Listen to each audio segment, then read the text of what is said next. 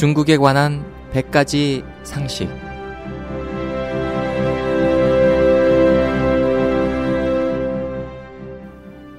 여러분 안녕하십니까? 중국에 관한 100가지 상식 홍승일입니다. 요즘 중국인이 부유해졌다는 말을 늘 듣곤 합니다. 예를 들어 중국 몇몇 해안 도시의 1인당 GDP는 이미 중진국 수준을 넘어섰고 해외 여행을 즐기는 중국인들이 갈수록 더 많아지고 있다는 것입니다. 특히 동남아 국가에서 중국인들의 씀씀이는 일본 사람들도 비할 수 없을 정도입니다. 여러 나라를 돌며 의류, 화장품, 가방 등 명품 쇼핑에 열을 올리고 세계 각지 도박장에는 중국인이 주요한 고객입니다.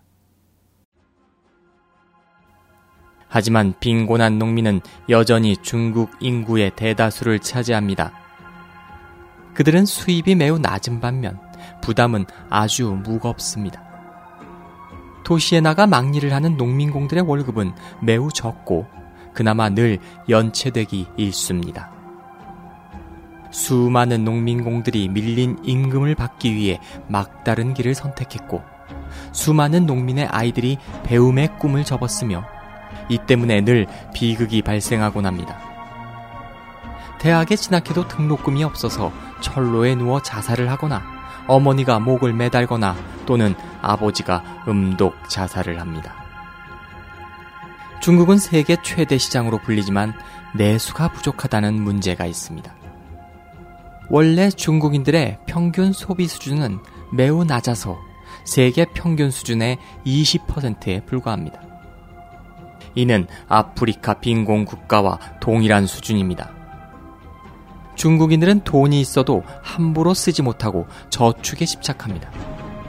또 중공이 인정하는 빈곤 표준은 국제 표준보다 한참 낮으며 그나마도 몇십 년 동안 변하지 않아 대다수 중국인들이 빈곤하다는 사실을 은폐하고 있습니다. 전에 등소평은 일단 소수를 부유해지게 하자라고 말했습니다. 그런데 이렇게 부유해진 이 소수는 바로 탐관오리, 간상배, 그리고 권력에 기생하는 어용 엘리트들이었습니다. 중공 관방의 통계에 따르면 중국의 억만장자들 중 90% 이상이 당 간부의 자제라고 합니다. 외국에 나가 소비하는 중국인의 대다수는 중공 간부들이며 그들이 해외에서 물쓰듯 하는 돈은 공금이거나 아니면 일반 백성들에게 직접 뜯어낸 의롭지 못한 재물입니다. 이런 현상이 워낙 심각하다 보니 중국에서는 관리들의 해외 원정 도박을 은밀히 제한하고 있습니다. 중국 주변 국가에 있는 수십 개의 대형 도박장이 이 때문에 문을 닫았다고 합니다.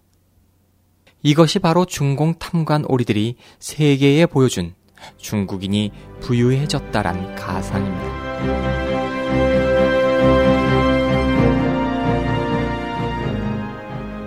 오늘은 여기서 인사드립니다. 지금까지 홍승일이었습니다. 감사합니다.